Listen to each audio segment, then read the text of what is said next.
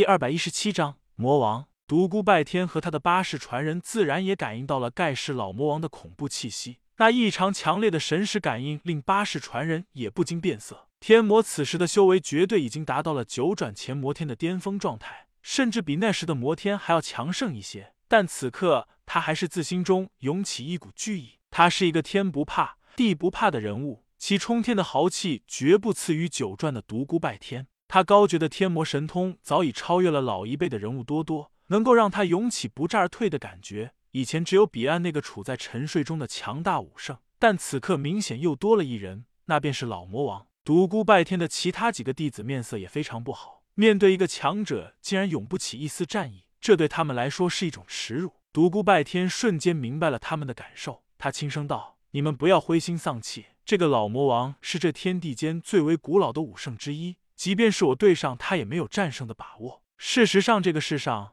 无论是彼岸还是天宇大陆，差不多已经没有人能够击败他了。当你们能够正面面对他，不再感到害怕时，你们的修为方算达到最强者之列。到那时，你们已经再无可惧之人。八人神色恢复自然。是啊，老魔王已经差不多是这个天地间的最强者，对他涌起惧意也不算丢人。独孤拜天叹道：“这个老家伙真是让人佩服啊，修为竟然达到了这般天地，不愧盖世魔王威名。”灭天传人忍不住道。师傅，我怎么感觉老魔王似乎已经不是人了？其他几人也有疑问，他们用万里印象已经看到了数十丈高的老魔王，那根本不可能是一个人类的躯体。独孤拜天露出赞叹之色，道：“这个老魔头精才绝艳，他修炼成的这门不是魔功，绝不在我的九转之下。不过，他也为此付出了惨重的代价。那是什么样的魔功？是怎样的一种功法？”独孤拜天道：“舍身成魔。”什么？舍身成魔不是那个样子吧？舍身成魔怎么会是那副样子呢？独孤拜天道，你们认为是什么样子？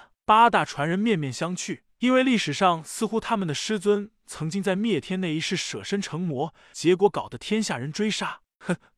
独孤拜天笑了起来，立刻明白了他们心中的想法，道：“我以前那样也可以叫舍身成魔，但更适合叫做魔化。真正的舍身成魔，自古以来就有传闻，只是从来没有人敢去修炼。”因为那样做的凶险太大了，或许比我的逆天九转还要凶险。这是远古一位强大的武圣提出的武学理念，只不过那位武圣因早逝，未曾将那个想法实现。老魔王就是那位武圣的弟弟，想来那位武圣在临死前将这个秘密告诉了他，只不过老魔王一直未敢修炼，直到最近几万年才发下狠心尝试修习这种盖世魔功。独孤拜天顿了顿道：“修炼这种魔功，就是要舍去本体。”将弱小的魔魂培养成至强的真魔身。你们所看到的那个数十丈高的魔躯，就是现在的老魔头。他已经褪去了人身，此刻的他是虚无的魂魄凝实的魔体。八大传人听得目瞪口呆，这也太不可思议了！竟然有这样的古老秘法，的确令人难以想象。独孤拜天道，修成霸绝天下的功法，总会要付出相应的代价。老魔头虽然已经魔功大成，但失去了人身，他也失去了常人应该有的乐趣。这天地间，除了少数几人，恐怕没有人敢和他相处。八人点了点头，非常认同。如果有同样的机会，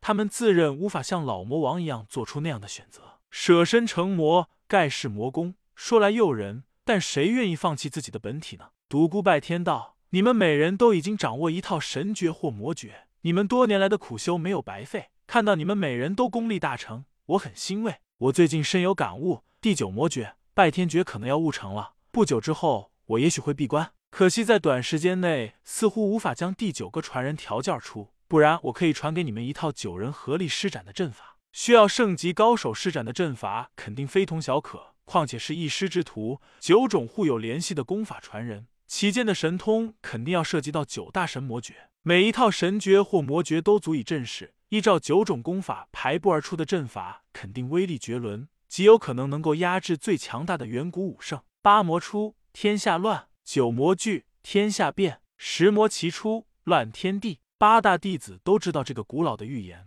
而古老的预言曾不止一次提到逆天九转的魔尊，这令八人不由自主联想到八魔就是他们。而此刻独孤拜天说有一套需要九大传人施展的阵法，更加让他们肯定了心中的猜想。每个人都觉得这套功法事关重大，但第九传人还没有出现，这令他们多少感到有些不安。今天传人道。师傅，那套阵法肯定威力绝伦，在未来的大战中肯定将会起到莫大的作用。您是否考虑从我们的弟子中找出一人先充数呢？”乱天传人也道：“是啊，师傅，我曾听人传言，九魔聚，天下变。若是第九魔迟迟不肯出现，哈哈。”独孤拜天听他们说起那个古老的预言，不禁笑了起来。不过他没有过多的表示。与此同时，他想起了这一世还真有一个小传人，那便是那个可爱的小丫鬟珊儿。他想起了当初在清风帝国开元城和歌舞双绝柳如烟的相识过程。想到柳如烟，他不禁有些失神。过了一会儿，才醒过神来。算起来，柳如烟那个可爱的小丫鬟，就是他这一世的传人。当初他将惊天诀传给了那个小丫头。但料想她不会有太大收获，毕竟那是一部傲世的神诀，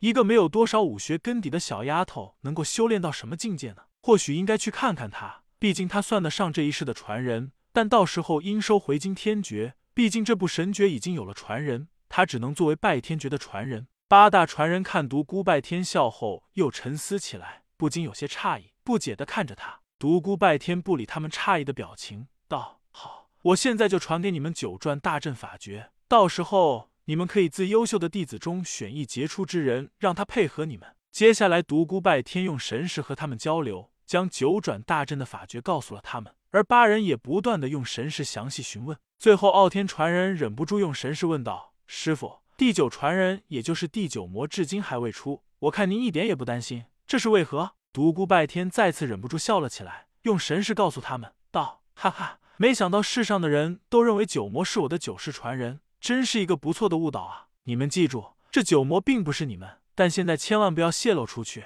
就让所有人都继续误解下去吧。嘿嘿，八人大惊，没想到传说中的八魔、九魔、十魔根本不是他们。不过想想也应如此，即使他们的修为再厉害，又怎么会敌得过像魔祖那样强大的远古武圣呢？魔祖这样的人位列十魔还差不多，他们的师尊也肯定在这十魔之列。但其余几人呢？除去魔尊和老魔王外，恐怕在天宇大陆上，即便是加上只在传说中出现的超级恐怖存在，也不过三五人而已。况且那传说中的一两人早已消失数万载，恐怕早已不存在于人世。石魔究竟哪石魔？究竟强大到了何等境界？独孤拜天道，你们加紧熟悉那套阵法。若是九人间非常有默契，今后在大决战中，无论遇上谁都足以自保。好了，你们回去吧。把你们的弟子传人都召集起来，随时做好大战的准备。师傅，你要去哪里？我可能去见一些故人，而后闭关将拜天诀整理出来。天魔道，距离大战还只剩下三年了，我现在都有些迫不及待了。独孤拜天道，不要理会那三年的传言，也许会提前爆发。凭什么要让彼岸先找门来？这一次，我们先攻进彼岸。八人向独孤拜天施礼之后，皆转身飞去。老魔王将弟子召集到了一起。魔域外黑压压跪倒一大片，足有上百人，其中有近十人都是他的亲传弟子，能够成为远古老魔王的徒弟，其实力可想而知。这些人在武林史上都非常有名，不少人都是威震天下、冠绝一代的人物。如果不算独孤拜天远古的那个身份，老魔王的亲传弟子和他是同一辈的人物，他们都是摩天那一时代的人，虽然没有摩天当初的威名大。但每个人都绝对是一代的强者，上古武圣岂是寻常武圣可比？事实上，在独孤拜天的徒弟当中，只有天魔、灭天传人等三四人和老魔王徒弟的实力差不多，其他几世传人绝对没有老魔王的徒弟强悍。老魔王并没有走出魔域，依旧待在暗黑的魔域当中。事实上，近两万年来，他都没有离开过那里。心情烦闷时，他便击碎虚空，轰击彼岸，这也是彼岸将他恨之入骨的原因。